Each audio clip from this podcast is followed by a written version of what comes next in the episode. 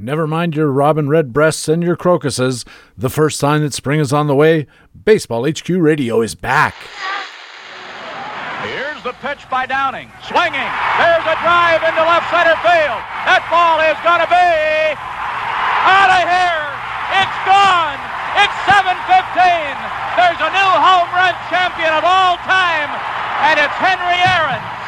The going. Learn to play the winner's way, cause Baseball HQ Radio starts right now. And here's your host from BaseballHQ.com, columnist Patrick Davitt. And welcome to Baseball HQ Radio for Friday, January 23rd. It's show number one of the 2015 fantasy baseball season. I am Patrick Davitt, your host, and we have another great show for you with regular contributors from BaseballHQ.com, the best fantasy baseball website in the business.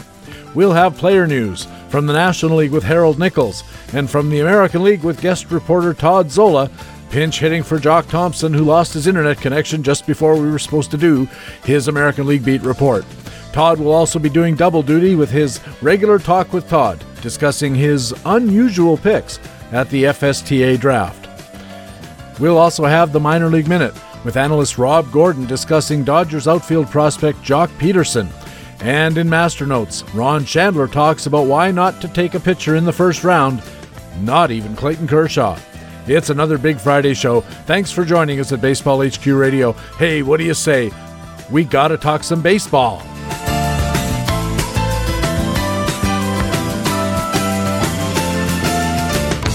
And to start our show, as always, it's the National League Report, and once again, our old friend Harold Nichols.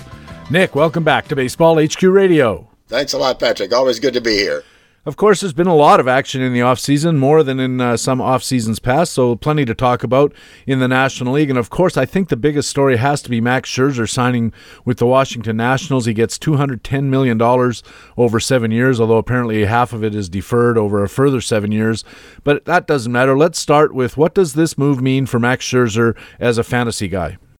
Well, you know, Max Scherzer was, was looking like a good guy in the AL, and now moving to the National League and moving to a a pitcher's park, essentially. Uh, it looks real good for Max Scherzer. I mean, we're projecting an ERA of under three, 2.97, uh, 19 wins, and he could easily eclipse both of those numbers, I would think, uh, in this, in the current situation. So, and you know, he's going to get a ton of strikeouts. I mean, here's a guy with a, with a DOM, uh, above, above 10, uh, excellent control. So the strikeouts are going to come in bunches.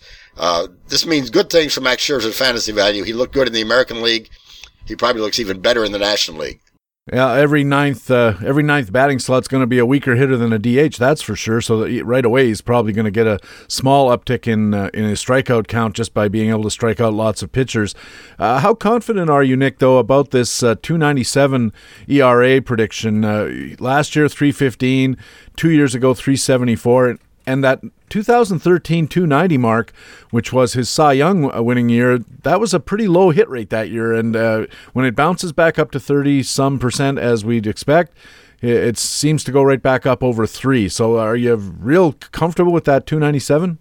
No, I wouldn't be extremely comfortable with it, but I think you know even last year when it when we, we the hit rate bounced back up to uh, back up to 33 percent, the, the ERA was at 3.15. So I think we can count on, a, on an ERA under 3.2 probably uh, from him, and with a little luck, it could easily go below go below three. I, you know, he's not going to be. I don't think he's going to be Clayton Kershaw, but certainly we expect him to be one of the top pitchers. I think in the National League.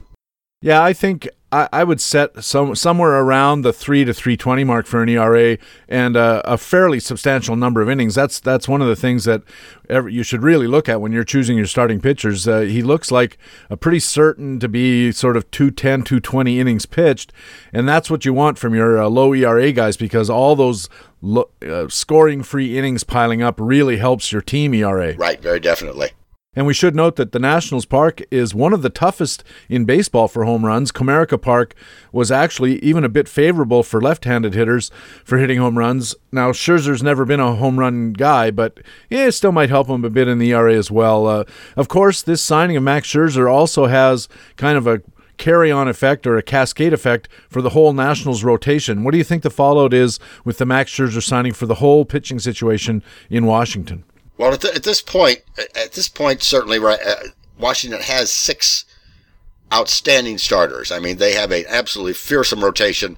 Uh, and they've even got a good backup should somebody go down. I mean, Tanner Roark probably becomes the, the sixth starter, and, and that's, uh, uh, that's, that's amazing. But the other thing that, that we've got to think about between now and the start of the season is when you, when you've got that much depth and that much strength, uh, they could certainly trade from that strength. There's been, uh, talk about Jordan Zimmermann perhaps being traded. He's got one year left on his contract. But the other possibility that, that has surfaced certainly is that Stephen Strasburg could be traded. Uh, and you and you think about what kind of offensive piece would the Nationals need, uh, and what would someone like Strasburg bring on the trade market. So there's certainly uh, the the uh, Washington uh, GM and front office is going to have a lot of fun, I think, pursuing trade possibilities, and it'll be interesting to see what, if anything, they come up with. It will. Uh, the early rumors, of course, were Jordan Zimmermann would be on the way out as he's a free agent at the end of the year. But uh, some of the analysis of that possibility suggests that, yeah, you're not going to get that much for Jordan Zimmermann because he's a free agent coming up. And if you want to get a certainly a, major league level player in exchange, you're not going to get it for a, for a short rental uh, in all likelihood, but Stephen Strasburg could bring a pile. Yeah, it sure could. Another big name trade saw the Angels sending veteran second baseman Howie Kendrick across town to the LA Dodgers. And I have to say, Nick, it's a big name. Howie Kendrick's a well established player, a really good fantasy asset, almost always underpriced. But it doesn't look like it's going to have that big of a, an impact on him as a fantasy guy. No, it shouldn't have much impact on him at all. I think you can look at him, uh, his, his, production being about the same as, as it's always been. And uh, we're looking at a guy who's likely to get over 600 at bats, and and uh, where he helps most in terms of numbers is runs and RBIs. Uh, double digit home runs, double digit steals, a batting average around 280, 285, somewhere in that level. So what you're looking at is a very solid fantasy asset, I think, moving to the National League. Uh, not someone who's going to tear the uh, uh, tear the league up, but you know, in a, in a in an atmosphere such as we're in now, where we're kind of star for offense, uh, having a guy who can contribute kind of across the board, uh, and and who has a fairly a fairly um, uh, stable floor. Uh, is certainly worth something. He is. Uh, the Dodgers made room on the roster by uh, trading away Dee Gordon. were you surprised by that move? No, not really. I think Dee Gordon. Dee Gordon had a wonderful year last year, and he's got tremendous speed. But I think there's a downside to Dee Gordon, especially in terms of ultimately in terms of batting average that uh, uh, that I'm sure the Dodgers saw as well when they went ahead and, and traded uh, traded him away and, and, brought in Kendrick. Certainly looks like the uh, Dodgers intend to to maybe go for it this year in a very big way. So they may not be done perhaps in the offseason they're done, but I wouldn't be surprised to see them continue to deal during the year as they battle for the uh, National League West pennant and get into the playoffs. Nick, the Brewers traded pitcher Marco Estrada to Toronto and acquired in exchange first baseman Adam Lind. He's a big left-handed power bat, really effective against right-handed hitting. Tom Kephart of Baseball HQ says this is a big improvement for the Brewers, but what does it mean for Lind himself as a fantasy prospect? Well, you know, Lind, is one of those guys that, interestingly enough, that we, you know, you look at on a fantasy roster and go, oh, isn't this guy kind of old? And, what, you know, do we really want him? Here's a guy who's a really solid ball player. I mean, we're looking at projection wise a 283 batting average, 18 home runs, 64 RBIs. He could do better than all of that, uh, especially if they uh, if they platoon him and, and uh, keep him away from left-handed pitching, which he can't hit at all. So uh, I would see some uh, a power rebound from uh, that 283 batting average. Uh, probably about right, but uh, but last year, if you re- if you remember, he hit uh, 321. Uh, so batting average could stay somewhere in that 280 to 300 uh, level for uh, for Lind. I think he's a he's a real asset, and I think the move is a good one for him. I think it's he's going to get regular playing time, may find a good platoon partner. and and be able to stay out of the lineup against left-handed pitchers, and that would certainly help him. I was going to ask you, Nick, are you at all concerned about playing time? That is the amount of at bats he's going to get, which cuts into his counting stats based on his really horrendous uh, inability to hit left handed pitching. No, not really. I mean, you, remember you, have got a, a, strong side platoon guy here, and I think he's going to get 450 at bats uh, anyway, even in a platoon situation. So uh, I'm not really concerned about that, and I think he can be productive uh, within that uh, that number of at bats but our projection says maybe six mid 60s for RBIs, which is a, a little short to me of what you want maybe from a premium quality first baseman. Yeah, I would certainly say he's not a top tier first baseman, but uh, certainly a very a very solid uh, solid number two guy.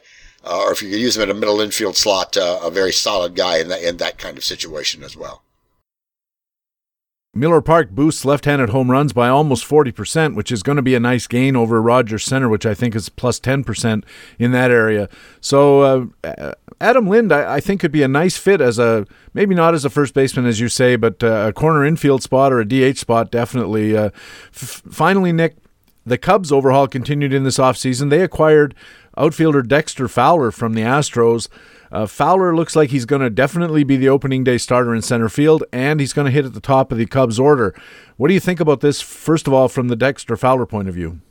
Well, you know, Fowler's one of those guys that we that we kept uh, uh for a long time hoping would break out, and I think we've probably given up on that idea. Uh, he's a guy that's got uh, decent speed, uh, decent power, batting average kind of around 270 somewhere in there. Could get double digit home runs, double digit steals, that sort of thing. So a fairly solid uh, ball player, but not a not a spectacular one. Uh, but it seems clear that he is going to be on top of the Cubs the Cubs lineup, uh, and uh, has a, a, decent walk rate, so could score a few runs because he will get on base. Uh, and that uh, projected on base percentage of 364, and that's not bad at all.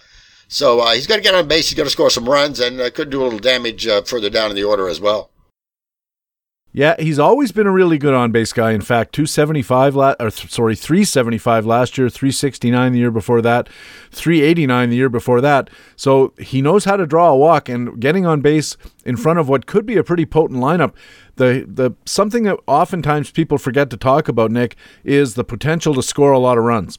And if uh, Dexter Fowler plays and gets say 500 525 at bats this year in Chicago, boy, he could really pile up a lot of runs just by getting on base and you know maybe stealing second and waiting for uh, Anthony Rizzo or or Baez or or one of the uh, new guys coming up uh, to to push him around. There's a sneaky hidden potential here. Yeah, very definitely a sneaky potential in the runs category. Most certainly, especially as, as we talk about him being the Cubs leadoff hitter. We mentioned how Max Scherzer affects the Nationals pitching and pushes everybody down a slot and creates some issues for them as far as who goes where. And I think the same thing is probably even more true for the Cubs with this acquisition of Fowler. He looks like he goes to center field. That means Alcantara has to move somewhere. How does uh, and and so on and so forth, and people getting pushed around all over the place. What's going to happen with the overall Cubs roster? Yeah, I mean this this this move clearly shakes up some spots in the Cubs roster. Uh, Luis Valbuena is gone as a part of this of the deal. That seems to open up third base for Kris Bryant. Uh, certainly, he's going to have to prove himself during this during spring training, but the path to playing time for the uh, for the number one prospect is is certainly there at this point. The other thing that that it affects in terms of uh, there's going to be a real battle uh, in the Cubs camp at second base. You've got, uh, as you said, Alcantara was playing was scheduled for center field. He's not going to be there anymore because there's Fowler. So Alcantara moves back to uh, compete for the second base spot, uh, along probably with Javier Baez and uh, and Tommy La Stella. So a real battle, I think, in the camp for who's going to be the second base starter. And there's a, certainly a possibility now that Baez could go back to the minors for a while. Uh, Baez has, as we know, tremendous potential, but at this point is striking out so much that uh, uh, that uh, he certainly needs a little more time to figure out uh, uh, the ability to swing as hard as he does, but make contact with the ball more often than he does. All right, Nick, thanks very much for talking with us. Uh, first show of the year, and we're looking forward to another great season at Baseball HQ Radio. Thank you, Patrick. Harold Nichols is a pitching analyst at BaseballHQ.com and our National League beat reporter here at Baseball HQ Radio. Now let's turn to the American League. And with our regular beat reporter Jock Thompson having phone and internet issues, we turn to Todd Zola, a contributor to BaseballHQ.com, as well as Mastersball, ESPN, KFFL, and other sites. Todd, welcome back to the show, and thanks for pinch hitting. My pleasure. It's been a while since a pinch hitter. I'm usually a bench warmer. Yeah, me too. Yeah, uh, we're going to be talking about the American League, of course. I just got off the line with Harold Nichols talking about some moves that were made in the National League. Uh, let me ask you, in a very busy offseason, which move do you think is going to have the most impact on this year's fantasy baseball environment? I think in the American League, the biggest move could be Hanley Ramirez to the uh, to the Boston Red Sox. As a shortstop eligible playing left field, the key is always with well, there's two keys with Hanley. There's health, and if you believe in the head games and the motivation, you know, a, a healthy and, and happy Hanley is a productive Hanley. And there's a lot of stories out here in Boston about David Ortiz mentoring Hanley Ramirez. Even since Hanley left the organization, there was a an incident where Hanley didn't hustle a ball out or didn't didn't fetch an overthrow very quickly.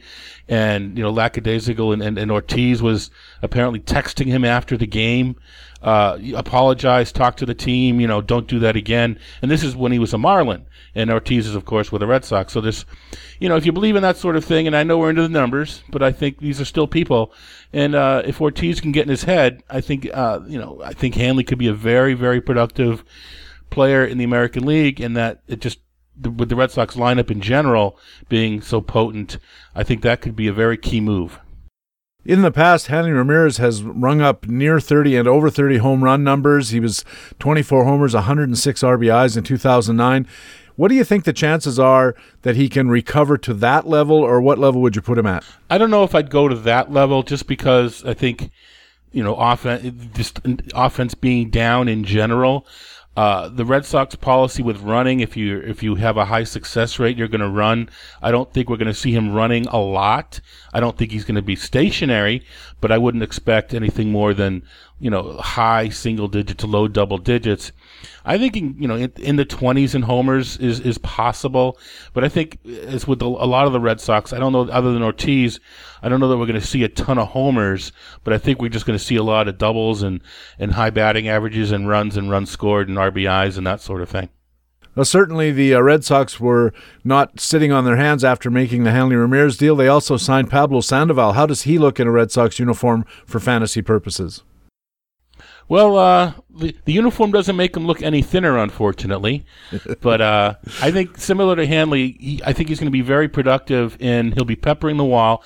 Now he's a switch hitter, so if he if he happens to hit balls down either line, you know he could get a few homers that way. But I don't know that we're going to see you know a huge jump in power. One of the sort of latent secrets is Fenway, while it's a hitter's park because of the short wall and a, and a lot of outs turn into doubles uh, it, it, keeps homers in the park, both to right field and to left field. So, you know, they may have homer, you know, Ortiz can hit a ball out of any park. I'm not worried about that. But a guy like, you know, Pablo, I'm seeing more doubles off the wall, gap hitters into right field with that, you know, triples for other people, a double for him. And, you know, so I, I like his batting average. I think, I don't think you can ever, you know, call a 320 average. And I think that's an upside sort of thing. You know, expecting more of a 290 to 300. But if he has one of those years where his BABIP goes nuts because of the wall, it wouldn't shock me at all. Yeah, he could be banging them out those line drives off the wall indeed, and push his uh, we call it hit rate at Baseball HQ, but uh, batting average on balls in play goes up to you know 360, 32 percent from 32 percent, which is more the norm for him. He could really have a, a decent batting average year. As it is, I think 300 is a fair bet. But what do you think for a peak on home runs? Still teens. I mean, he's going to turn on a couple. I mean right field is deep, but if he, you know, he pulls one down the line, pesky pole still. Uh, well, it's disputed how far away it is, but it's around 300 feet away. And he's more of a line drive hitter than he is uh, a fly ball hitter.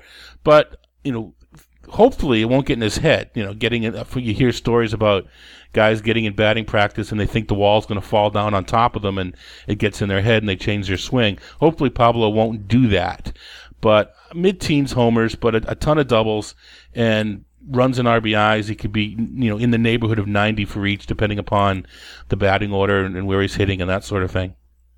The uh, Red Sox also short up their pitching, and they seem to be going very heavily towards ground ballers uh, with Wade Miley going in and Rick Porcello. What do you think of those two guys uh, fitting into the Boston rotation and as fantasy prospects?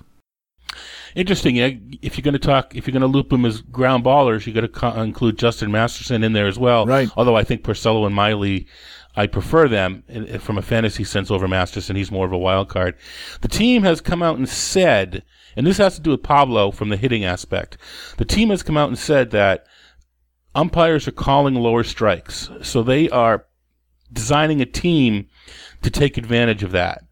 They're designing a team of, of pitchers that throw low Ryan Hanigan, their catcher, is one of the better framers in the league, and he's will, can catch these guys. Sandoval's a low ball hitter, which is one of the reasons they w- were willing to pay to get him and maybe pay a little bit more in a little more years. Now, of course, they can come out with an edict and raise the strike zone up, and, and, and who knows what'll happen at that point. But, you know, the Red Sox have had a history of success in this area so I, I like the idea that they're thinking outside the box. I like that idea in fantasy as well. I don't know that I'm willing to overinvest in a Porcello in a Miley uh, to chase that you know strategy that the Red Sox are employing in an AL only league. I might be more inclined because they will give innings in a mixed league because it is Fenway Park. I'm still a little hesitant to use my middling pitchers in, in, in, a hitter's ballpark in the American League if they're streaming in my mixed leagues. But in AL only league, they're going to get innings they're not going to get a ton of Ks, but you don't need a ton of Ks because you'll get Ks elsewhere. So to me, they're more American League only pitchers, and this is the American League market watch, so I guess that makes sense. We mentioned Rick Porcello coming to Boston. That was a trade with the Tigers, and Boston sends Yoenis Cespedes to Detroit. Uh, Todd, first of all, what do you think of the of Cespedes in Detroit? To me, it looks like a bad deal for his offense given the park differences. But also, what do you make of the fact that two pretty smart organizations have now told uh, to hit the bricks. Yeah, I'm not sure about that. We like to read into that, and you know, I, I guess you know, if I'm going to play, you know, the head games with Hanley, I suppose I should do it with Cespedes as well. Can't pick and choose. It could just be a matter of of. Well, I think Oakland was sort of well known that they signed him with the possibility of flipping him. So I don't know that that's a huge deal as far as that concerned. And then Boston I think he was a nice fit in Boston with that wall. I don't know if he would hit him over, but he certainly would have put many, many dents in that wall had he stayed in town in Boston for the uh, for the season. I like him in that lineup. Now the park, if you're comparing the park to Boston, it's a downgrade, but if you're comparing it to Oakland, it's an upgrade. So you know, I think you, you, you call it a wash. You know, it's almost as if he wasn't even with the Red Sox when you think about it, because the team wasn't doing very well at the time, and and you know, years to come, people are going, "Oh yeah, he was with the Red Sox. I forgot."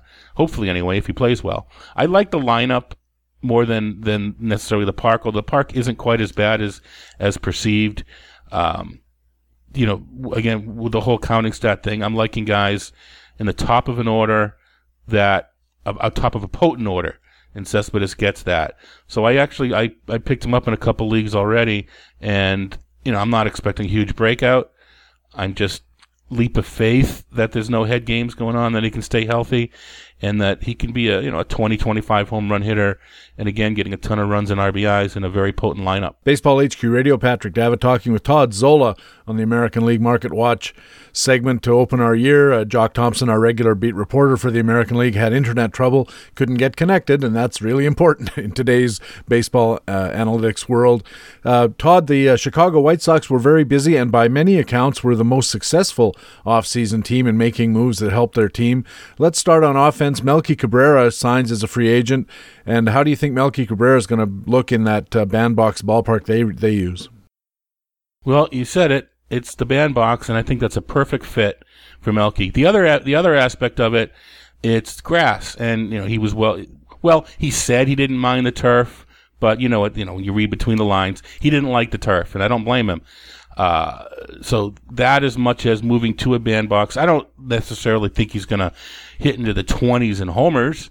Uh, he those days are gone, but uh, high teens with a steal here and there, and I think he's another 300 batting average possibility, depending upon where he hits in that lineup, because there's a lot of potential, you know, different moving places as far as that goes. He could be up to second and, and score a ton of runs, or he could hit sixth and, and knock in a few more. But he's a guy that I like, especially because the shine is off of a bit. And I don't know if trading to or moving to Chicago will up the shine at all, but I, I am liking him a lot in AL only just because of the, the at bats and the counting stats and the uh, nice nice batting average buffer. I just we don't want batting average, but I think he's going to get not we don't want it. we don't focus on it, but I think it's going to be a bonus to some nice counting stats. Yeah, he's one, one of those kind of rare birds that is going to provide you with some value across the piece and possibly quite a lot of value in batting average. If he does manage to hit 300, he's going to be a relatively rare bird in that regard, and he's going to do it in a ton of at bats. There's going to be a lot of hits, which helps your overall team batting average as well.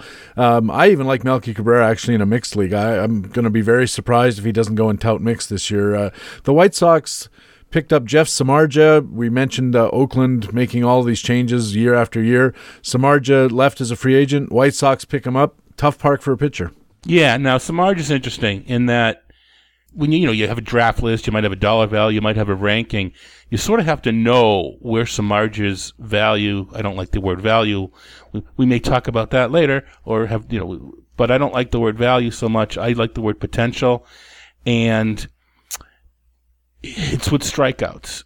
So you almost draft him for needs as opposed to uh, by his rank. To me, that lessens the park a bit because your sort of expecting ratios might not be as stellar as a, as a stud. So at least when I'm drafting Samardzija, I'm building a staff and I need strikeouts, or I'm planning on getting my strikeouts from Samardzija, and I'll and I'll take a lesser strikeout pitcher down the line that might that might have better ratios. So the park is a factor, but it's not a killer for me. Um, I'm okay. He's a ground ball pitcher, so I'm okay with taking him and just you know as a guy that I'm never going to you know he's going to be in my lineup no matter what. So even if it's in Chicago, he's not coming out of you know he's one of my top three or four starting pitchers, and I might actually be higher on him because I don't think enough people build a staff according to needs. I think they build it according to blind rankings, and that can be a mistake just as far as balance and and what you need to win each category. Of course, at baseballhq.com, Todd, and and I know you follow this precept as well. You got to look at the skills, and uh, Jeff Samardzija has been improving pretty much across the board. His ground ball percentage last year hit 50% for the first time, and to me, that's a really interesting thing because it really uh, reduces the home run risk of playing in the small park. If they're if they're ha- hammering 50% of the balls into the ground, and then plus all those strikeouts, there's just not that many fly balls out there to become home runs against him. And his walk rate's dropping, which means if he does give up a home run, it's more likely to be a one or two runner as opposed to those killer, you know, three runs or grand slams. Excellent point. Yeah, and a lot of innings. Got to like a guy who delivers you a lot of good quality innings. 299 ERA last year, 107 whip, which was way down. Partly the result, I think, of hit rate, but uh, also the result of a guy who's getting more solid in his skills and getting more experience in the game. Uh, David Robertson, the Yankees closer, moved to Chicago as well. I was a bit surprised that they would bother spending all that money on a closer, considering they still did have uh, some some issues. But David Robertson will be closing for the White Sox. Uh, d- does changing teams matter that much for a closer? No, well, yes, but not in his case. I mean, when you're going from the Yankee, you can use the anecdotal. If you can do it in Yankee Stadium, you can do it anywhere you know, as far as mentality goes, then you can just use the parks, and they're pretty comparable as far as parks go. They don't matter as much for closers, but it, it still does matter. Um, I, I think I am actually I'm not surprised. Their bullpen was a train wreck last year, and they're in go for it mode. So I, am not at all surprised that they went after uh, a top closer. I mean, maybe at the time we weren't exactly sure that this is what they were going to do, but now that they're in full all in mode, I, I think it's actually a good idea. I did some research for baseballhq.com last season uh, trying to figure out the answer to the question are you better off with a closer on a bad team because there's more close games or a good team because there's more wins in general? And the answer turned out to be really you are better off with the good team that's going to win a lot of games. And Chicago has the look of a team that might win a lot of games. And from that point of view, I think they might actually um, outwin the Yankees. And in that case, David Robertson has landed himself in a pretty good spot. Uh, the team in the offseason, Todd, that really made the most headlines with all the moves they were making was Oakland and uh, in a lot of instances because people couldn't understand what was going on. But let's talk about first they trade Josh Donaldson away to Toronto and get Brett Lawrie back. So talk briefly about uh, Josh Donaldson and Brett Lawrie in their new homes. I love Donaldson. Uh, we talked a little bit about lineup and counting stats and ballpark factor. That all is part of Donaldson as well. I'm the, the batting average. Uh, I'm not. I don't really I'm not expecting a huge batting average. I wouldn't be surprised if there's a bit of a drop, but I think he fits into the philosophy of Toronto where you know they, they I don't want to say they look for the long ball, but you know would certainly have some power hitters there. They don't mind the strikeout as much, although they're they're some of their better hitters are, are becoming better contact hitters as well. But I think he fits in perfectly. Uh, now, is he going to get hurt by the turf? Is he going to play fewer games? I don't know. Uh, playing third base is you, you take a pretty good pounding over there, uh, as we'll talk about with Brett Lawrie in a second. So I guess I'm a little bit concerned as far as that goes. Uh, is he going to be as durable? I'm not sure. Uh, but I'd like when he's in the lineup uh, Toronto's going to be putting a lot of crooked numbers on the board, and I think he's going to be right in the middle of that. How about Lawrie as an Oakland A? Yeah, again, I think the key there is health. I think getting off that turf and getting onto the softer grass could be just what the doctor ordered. Uh, when we talk about you know potential, I don't think the cost to get Lawrie is going to be that high. There's a there's a chance I don't want to call it a breakout, but there's a chance of an improvement in skills, and the cost might not be so high because they're going to look at the ballpark and maybe the lineup around him and, and the injury proneness. I think in an AL only, he's the kind of guy that you, you pay for 350 to 400 bats and you get 500, and that's all it takes in, in an AL only sort of league to uh, to get a nice big edge. Mixed leagues, I'm not quite as warm and fuzzy about it, uh, just because the third base is going to be so hard to uh, replace if he does happen to get hurt or, or not right. do as well. I'm more concerned about not him doing as well because there's more of a buffer as far as performance goes in AL. But I'll I uh, I would suspect that I will have a couple of shares of Brett Lawrie on some AL teams. Ben Zobrist goes to Oakland, a multi-positional player. Zobrist is one of those guys that you're not exactly sure what you're going to get. You know, you're going to you sort of like with Melky. Uh, batting average is more consistent with Melky, but you, you don't know what you're going to get with Ben Zobrist. But at the end of the year, it's going to be something. It's going to be something to help you somewhere. Now, I think the only issue as far as Zobrist goes, and I don't really think this is an issue that much, is we're not exactly sure if he's going to be moving around like he did in Tampa. Oakland loves the platoon; they love the matchup, but I'm not so sure that Zobrist isn't going to, you know, find one spot and play there.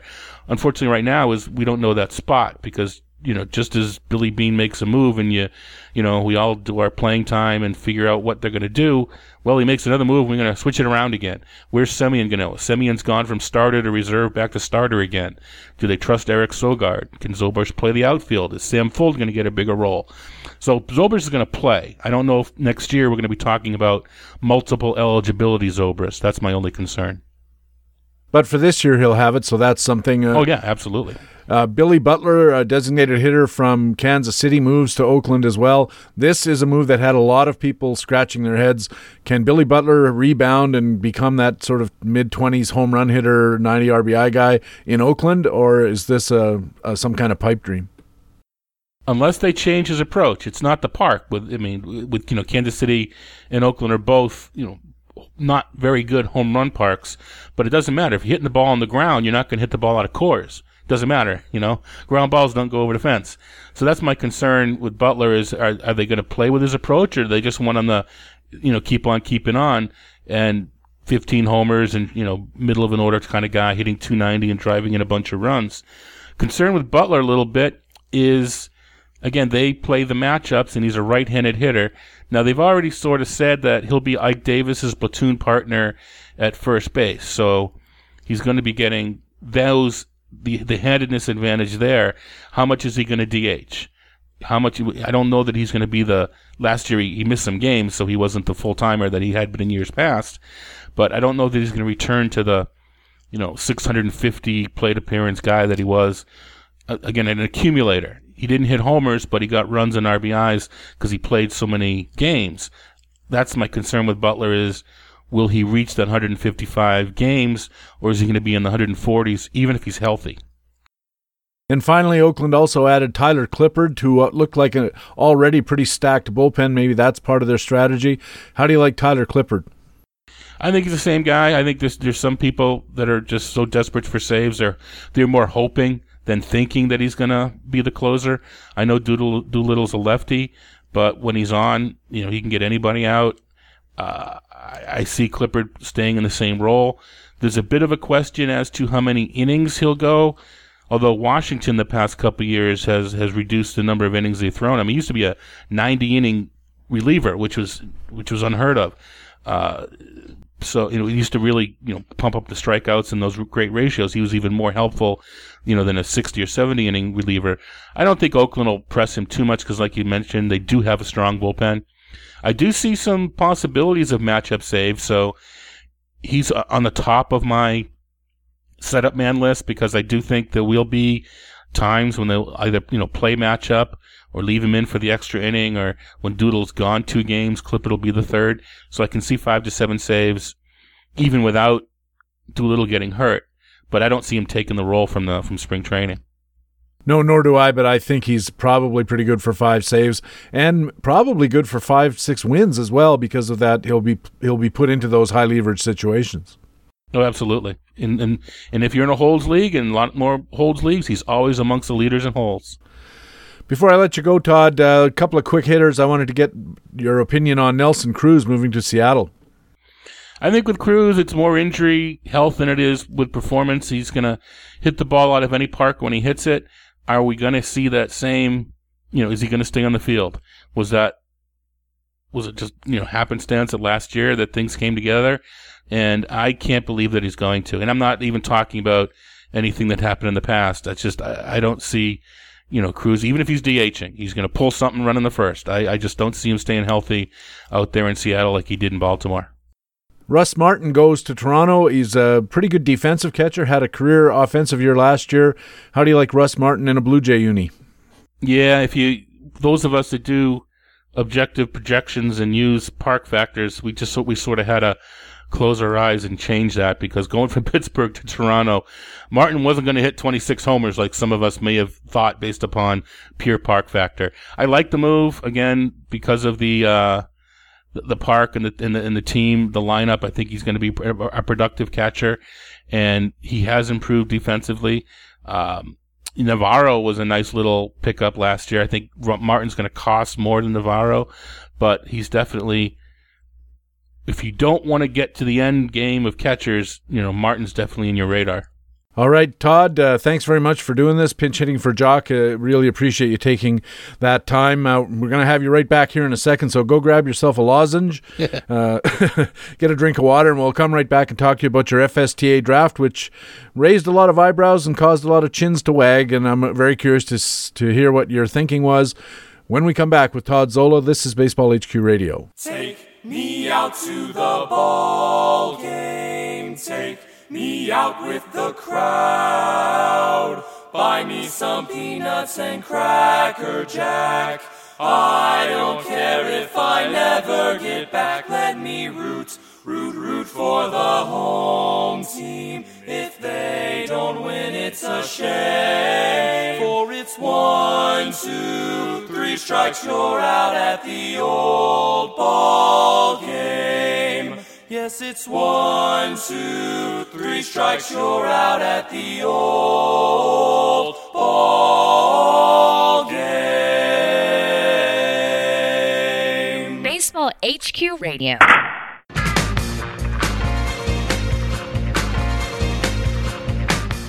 Hey, welcome back to Baseball HQ Radio, the first show of 2015 fantasy baseball season. We just finished a very interesting and informative discussion of American League offseason moves with Todd Zola, and now Todd's back, and we're going to talk about his somewhat unusual approach to the FSTA draft, which was held a little while ago. Uh, Todd, you are partnered with Lawr Michaels of MastersBall.com, and you wrote about this, and you said you you had a three part strategy going in. Give us the overview of the three parts. Uh, it wasn't so much three strategies. We always dis- we discuss three aspects of the draft before we go in, and we sort of talk about what we're going to do as far as pitching. Do we want to attack it early? Do we want to wait? How we want to go about pitching? We talk about sort of a general overall strategy to maybe for whatever reason we want to try something or we always end up just putting you know let's just play it straight and and go for balance Although this year we did opt to, and I mentioned in the AL segment, not worry as much about batting average and really focus on those counting stats. And because all you can really discuss is your first round pick because you really don't know what's going to happen after that. We try to narrow down a list for our first rounder just so we're not sitting there, you know, with our thumbs twiddling trying to figure out who we want. You, you should know your first rounder pretty quickly. And we also like to go through names that we both happen to like for whatever reason. Uh, when you when you team when you partner, you know there has to be some give and take. The more players that you both mutually agree on, the less give and take there needs to be because there isn't any. You know, you both agree. So we like to get a list of players that we both like and sort of I don't know if it's reverse engineer, work backwards, but figure out around where we're going to get them and make sure that we have the available spots to do that so we can get the guys that we both like. You said in the article that you wrote about the uh, FSTA draft, Todd, you don't like the term value. And you mentioned that just a moment ago when we were talking about the American League. You prefer the word potential. Could you explain uh, what you mean by that and why you think it matters? I have to, to give credit where credit is due. This was sort of stuck into my head by a, a fellow high stakes player in the NFBC, Dan Kenyon, who sort of joked about it, but I I don't know if they took it to the next level, but I have I do have a platform to talk about it, so I guess I am taking it to the next level. To me, I don't know. It's just a buzzword. Value to me is past tense. We don't know if if a player is a value pick. We just know it hasn't happened yet. So if it hasn't happened yet, it, to me, it's potential. And if it, is it just a, a gimmick of mine to to to have a platform to a crusade to talk about? Maybe. But what I do think it does is using the word potential. It, it opens your mind up to it's not a static number. There's lots of different things that can happen with the player, good and bad. There's risk involved. Does it free you up in any way to when you get rid of the term value, which has monetary connotations? If you if you call it potential, that seems to broaden out the available ways you can look at a guy. And so, if you were of a mind, and we're going to talk about this later, to take a player perhaps where a lot of people wouldn't, and perhaps even where your own projections don't show him, but because you see some kind of potential there, does it free you to do that in a way that you might not if you were locked in on this value concept? Exactly. That's exactly what it does. Is it helps you feed in? It feeds into a, a strategy, into a plan more it, if if you feel in order to make your plan work that you have, you have to give back value, I'd rather think about it as I'm gaining potential than giving back value. Let's use an example of your actual draft at the FSTA. Todd, you surprised a lot of people picking in your first round number seven uh, by taking Anthony Rizzo of the Cubs, even though your own projected value, to use that term, had him somewhere down around, I think, 17 on your list. You knew that uh, the first six picks were going to be Trout, McCutchen, Goldschmidt, Stanton, Abreu, and Kershaw in some order, and you turned out to be exactly right about that. And that left you looking at guys like Carlos Gomez. You could have had Miguel Cabrera playing a bit of a comeback bet. Adam Jones is a pretty uh, solid bet as a as a first rounder. Edwin Encarnacion, a lot of people like him, and you had Rizzo on that list. Why Rizzo? Why did you take Rizzo when you could have had somebody else? And maybe you could have got Rizzo on the coming back. We'll hold that thought about the coming back because that's sort of another key sort of general draft strategy that I that I have at this point. Okay. Um, when Lawr and I talked, it turned out that a lot of the mutually attractive players were were outfielders, and not only that, they were outfielders with speed. So that kind of crossed off Carlos Gomez, the opportunity cost of of taking a speedy outfielder when we felt we could get several later that we both happen to like, AJ Pollock and Dalton Pompey and Rusney Castillo. Uh, just just to name it, Christian Yelich was on the list. Cole Calhoun, although he might not run, George Springer, we both really, really liked, and knock on wood, he will run. So at that point, it was more of an opportunity cost.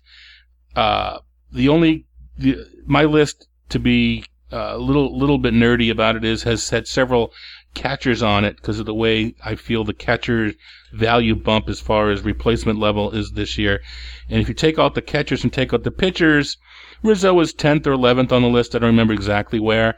Uh, and the other thing about it is uh, I think we may want to talk about this in a future in a future session. If I if you make the outfielders that are first base and outfield eligible, if you make them to be first base and you make or you make them to be eligible and you force positions in your valuation, it, it changes the rankings a, a, buck or two, but a you know, buck or two might be the difference between 17th and 14th. So I think that was also a factor. Is in the back of my mind, I knew that if you know I can I could I don't use the word fudge because that makes it sound like it's not right, but if you if you do it slightly differently, and that's part of the sort of mindset of, of what a valuation is, that it's not a stagnant number. Um, but we did, like you mentioned, we did pass up Miggy Cabrera. We did pass up Gomez. No matter how you slice it, I had him ranked higher.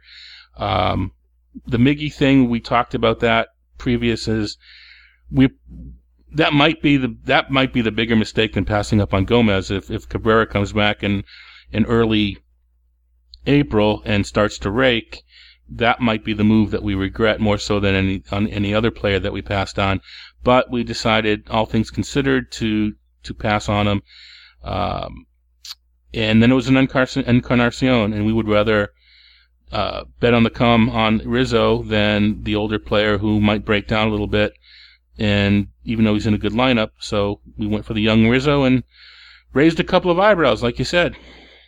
Then there's the theory, Todd, and you know it probably better than anyone, that says you want to try to figure out where this guy's going to be valued by your, your fellow owners in that draft. And you say, look, I want Rizzo here, but I bet if I just let him slide, I'll get him on the second round comeback.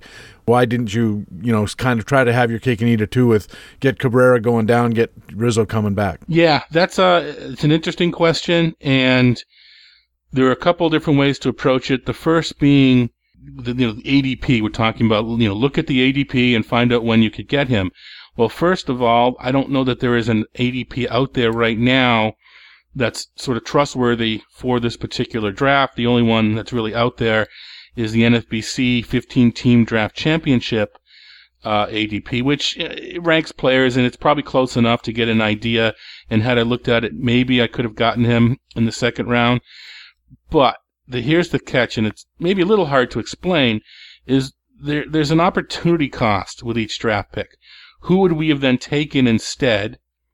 Okay, so we push Rizzo to the second. There's someone we might want to take at that point, and we're going to miss out potentially on that player, and that player might fill a, a position or give us a uh, kind of category that we're looking for, and then we have to push it down another p- position. All I can control is getting a player that I feel will return what I paid for or what I invested for that particular spot. When you make up your, your list of where you want to get certain guys or where you want to get types of guys, do you, do you actually get into detail like this is where I want a, a stolen base outfielder type guy in this particular slot, or is it more general than that? Oh, it's much more general than that, and you can't focus on just one guy either.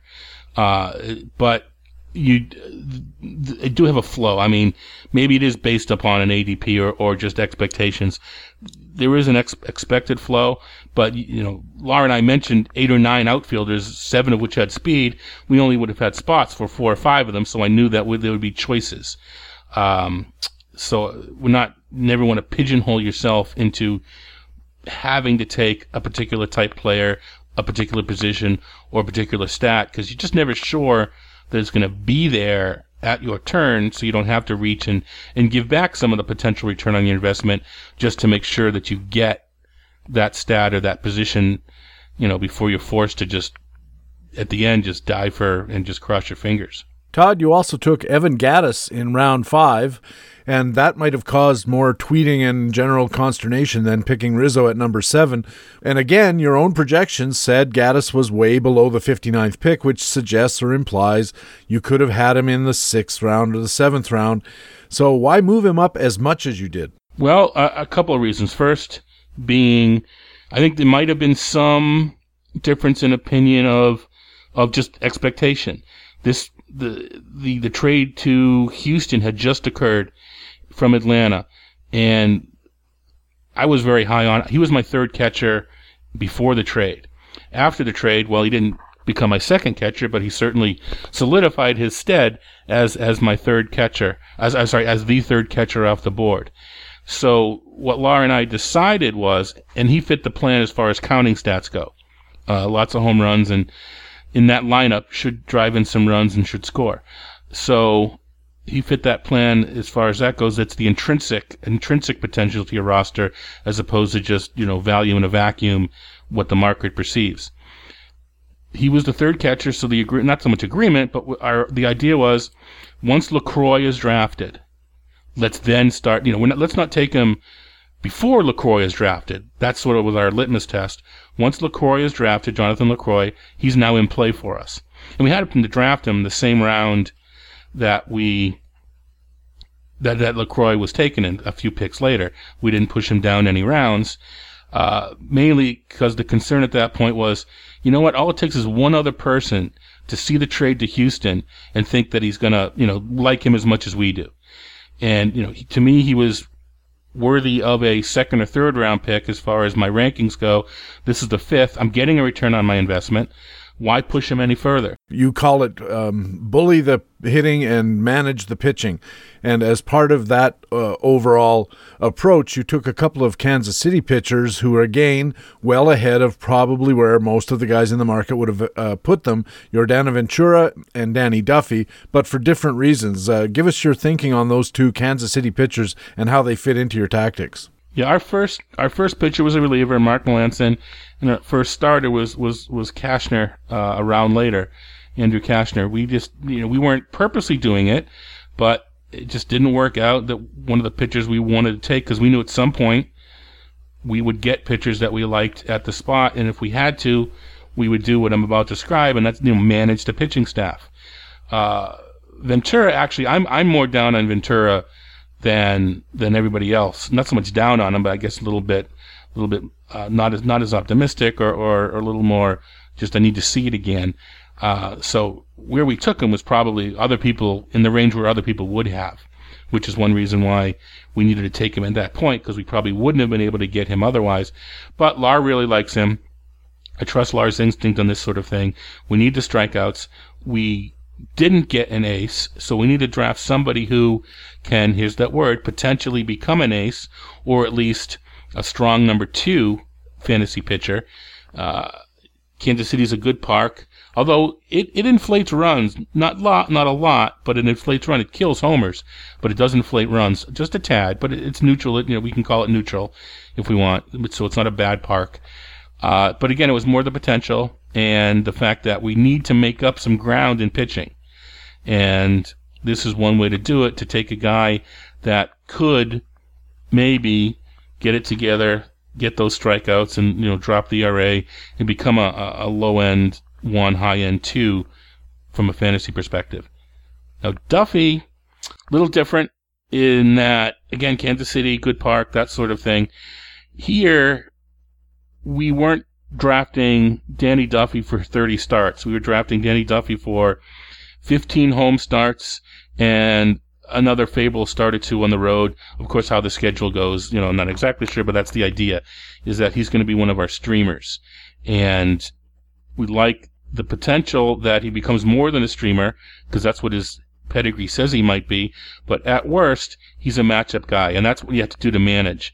You're going to need to get as many of these guys in there for two starts or one really, really good start and just have a better back end of your rotation than everybody else because they're going to have a better front end than we do. You took Josh Donaldson in the second round ahead of such potential stars as Hanley Ramirez and uh, Ian Desmond of Washington. Uh, does that mean that you just think Donaldson's going to have a better counting year than those guys? Two reasons. Uh, actually, Desmond was was we talked about if we. I had my you know I we kept notes because we to talk about the piece afterwards. It it was it was between Donaldson and Desmond because we do like what he gives. But one of the reasons is we just I personally don't like the third base pool that much. There's a couple of, of guys up top that I don't mind, but once you get past the top five or six, other people have different opinions on the third base pool. I just don't like it, and I am high on Donaldson. Uh, so he, he fit the plan at that point. Uh, maybe we could have waited and, and, and, and, and taken Desmond and gone for a Kyle Seager, who Lawr and I both liked. He was on our mutually liking list, as it were.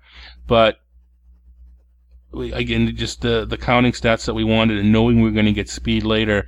Donaldson fit the plan, took care of a position, and it wasn't like a scarcity pick. He was on the list. Matter of fact, I might have even had him ranked higher than Rizzo a little bit depending upon again which which way you do the values. Do you force the value or do you just leave it straight? And he was very close to Rizzo as far as my uh, value goes, and he just uh, he just was the right pick at the right time. At least we hope. And finally, a couple of other guys in the first round. Uh, Ron Shandler of BaseballHQ.com, who will be on the show a little later with his master notes, took Jose Abreu ahead of Paul Goldschmidt, and they went in that order. Would you have taken Goldschmidt over Abreu, or the other way around, or would you have taken Rizzo at number three? I uh, would not have taken Rizzo at number three. And you know what? If I were to do a draft on my own, I may have taken if this was a different draft or I do it again, I may have taken Gomez at number seven. It was just the part the plan that Lawr and I happen to have.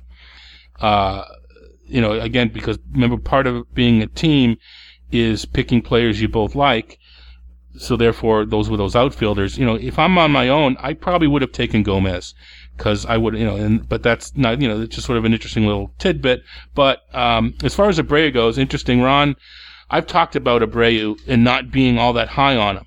So, you know, Ron, we have a pretty decent, you know, friendly and professional relationship. He came up to me before the draft, and I got a little bit of a hint that that was where he was going to go, and he just kind of wanted to know why I've been talking down on him a bit because that's who we planned on taking, and I I'm a little concerned about the the one year baseline. I think the power is going to be there. I'm concerned about a drop in batting average. I think he can stay healthy because the injury wasn't one of those, oh no, we, we got it, it's going to happen every year sort of things. It was more, you know, fluke than chronic to worry about. But he just had some really weird stuff going on behind the numbers. He's he had like such a low fly ball rate to left field, but over a 50% home run per fly ball. Now, of course, the corollary of that is he hits more fly balls to left, and he's going to hit 40 homers. But it was just a lot of weird stuff that I didn't trust the baseline. So Abreu is a little bit further down on my on my ranking list, and again, I, I would have taken Goldschmidt at that point if I had the third pick. Um, but if it's Rizzo versus Abreu straight up, if Abreu had made it to seventh, I would have taken Rizzo over Abreu. That's really interesting. And, finally, Todd, um, you said that it, it, had Clayton Kershaw fallen to you at seven. He actually went, I think, fifth in the draft. You wouldn't have taken him. And um, I'm wondering was it again just a matter of the strategy you guys had decided on, or do you, do you have something against pitchers in the first round? What was the reasoning? I'm not gonna, you know, poo-poo anybody that does take Clayton Kershaw in the first round, or even you know Felix Hernandez a little bit later, or whatever. It you know on, you know by the numbers, it it makes sense. It can be done. I just want more counting stats at that point. I trust my ability to use the Kevin Quackenbushes and and well, I'd say Ken Giles, although there's a chance that Giles is a closer sooner than later. Brad Boxberger and, and some of these high strikeout middle relievers to manage your staff into a lower ERA than it might appear just by visually looking at the players because you know that's the other you know people walking out of the draft saying they're in second place and first place well whatever program they were using it didn't know how I, I was going to manage the staff in in season. Yeah, unless if and if it did, I want that program because I don't know how I'm going to manage it yet. So uh, I'm we just Kershaw. It's justifiable. You have less margin of error because you really need to hit on those hitters, and I trust my ability to pick out pitchers so that I don't need Clayton Kershaw at that point. It was a really interesting draft. Uh, you had a lot of uh, eyebrow raising picks, as we've talked about, and you went after your strategy without regard for what you thought the market was going to do, which is a kind of a departure from how a lot of people run these drafts, all of which made it very interesting. And then, plus, you write about it as well afterwards. A very interesting experience all the way around. So, thanks for discussing with us. Thanks for pinch hitting for Jock again. And uh, of course, you're going to be a regular guest here at Baseball HQ Radio throughout the year. All right, Todd, thanks a million. Talk to you again uh, next time we have a show, or maybe the one after that. We haven't quite nailed down a schedule yet, but uh, you'll certainly be part of it. You know where to find me. I absolutely do. That's Todd Zola, contributor to baseballhq.com, ESPN.com. Of course, the uh, home planet is mastersball.com, all over the place. A great guy to read and uh, certainly must reading for anybody who wants to take this game seriously. When we come back, we'll have our commentaries. Rob Gordon's along with the Minor League Minute, and Ron Shandler, as I mentioned, with Master Notes. Stay with us. It's Baseball HQ Radio. That ball hit deep into left center field. Wise back, back. Makes the catch! What a play! Wise makes the catch! What a play by Wise! Mercy! What a play by Wise! Under the circumstances, one of the greatest catches I have ever seen in 50 years in this game. Alexei! Yes! Yes! Yes! Yes! Yes! History!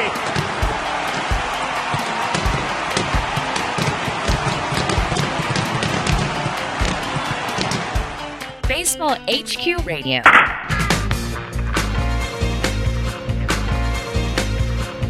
Hey, welcome back to Baseball HQ Radio, our first show of 2015. I'm Patrick Davitt. Time for our regular commentaries. Ron Shandler is on deck with Master Notes, and to start us off, it's the Minor League Minute with BaseballHQ.com minor leagues analyst Rob Gordon looking at Los Angeles Dodgers outfield prospect Joc Pederson. The Los Angeles Dodgers' Joc Pederson had a monster season in 2014, hitting 303 with a 435 on base percentage and a very impressive 582 slugging percentage, en route to becoming the first 30 30 player in the Pacific Coast League since 1934.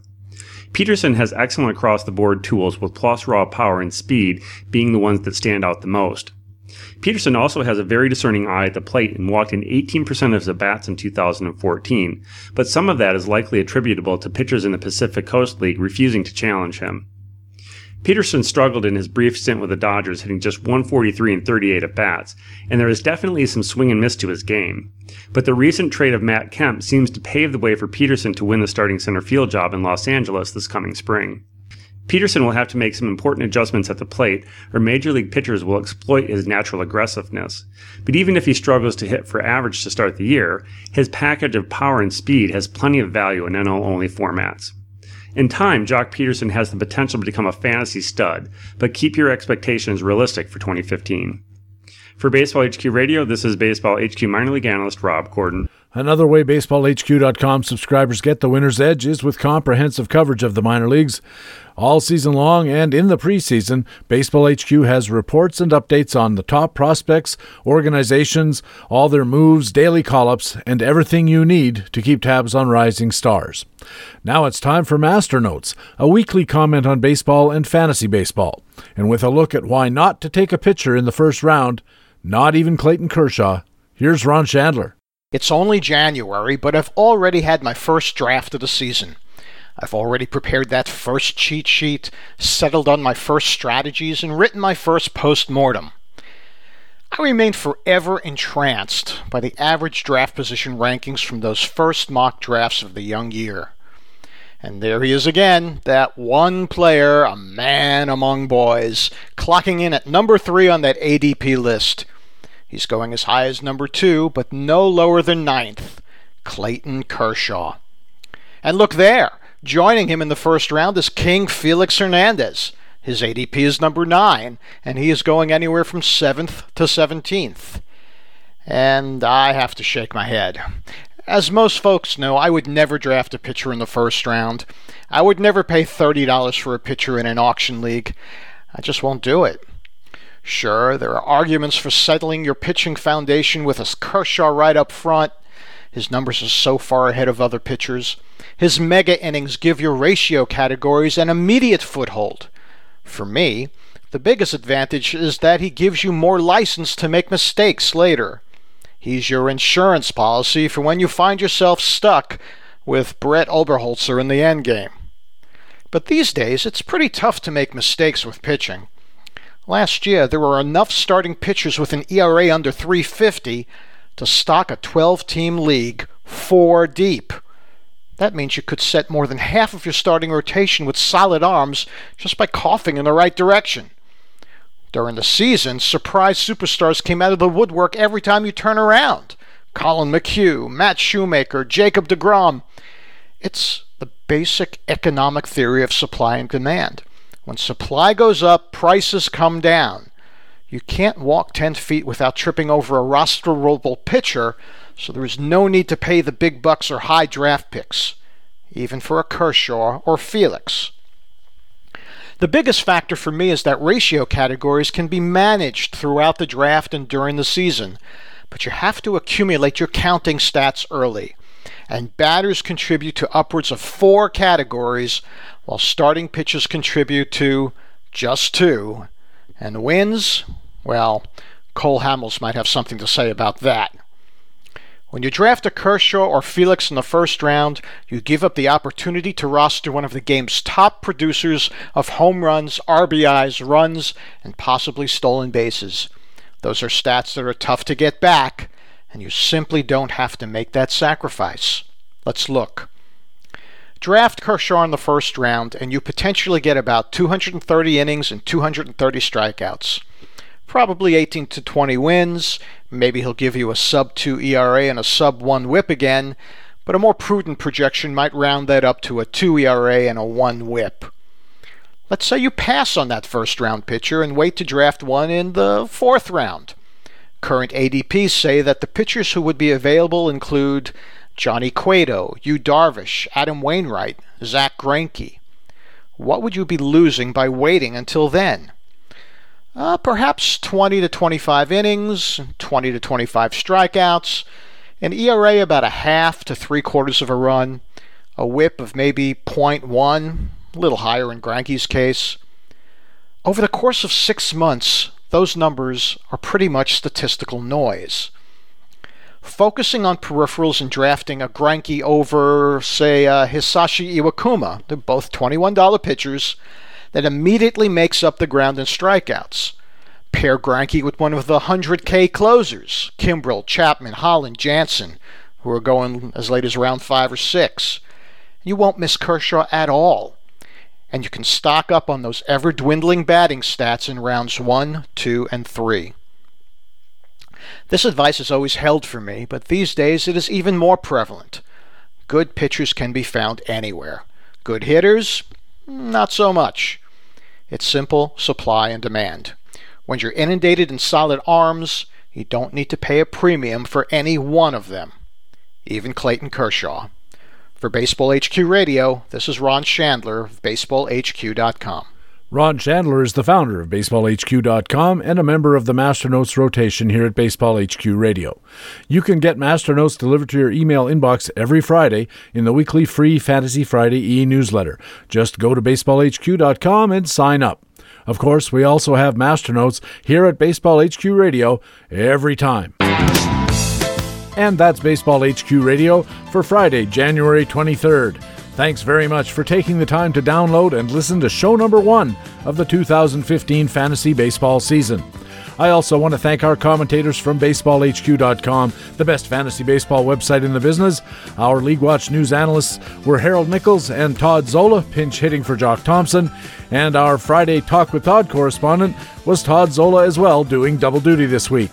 Our minor league minute commentator was BaseballHQ.com minor leagues analyst Rob Gordon and our Master Notes commentator, BaseballHQ.com founder, Ron Shandler. I'm Patrick Davitt. I hope to see you on the BaseballHQ.com subscriber forums. Also, remember you can check out BaseballHQ on Facebook and our Twitter feed at BaseballHQ. You can also subscribe to my personal Twitter feed at Patrick Davitt.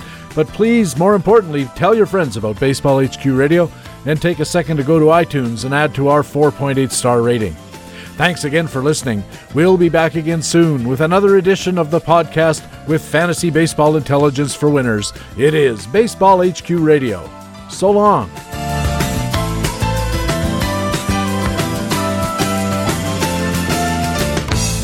Baseball HQ Radio is a weekly free podcast available through iTunes and other podcast aggregators, or directly from baseballhq.com, where we have an archive of past shows as well.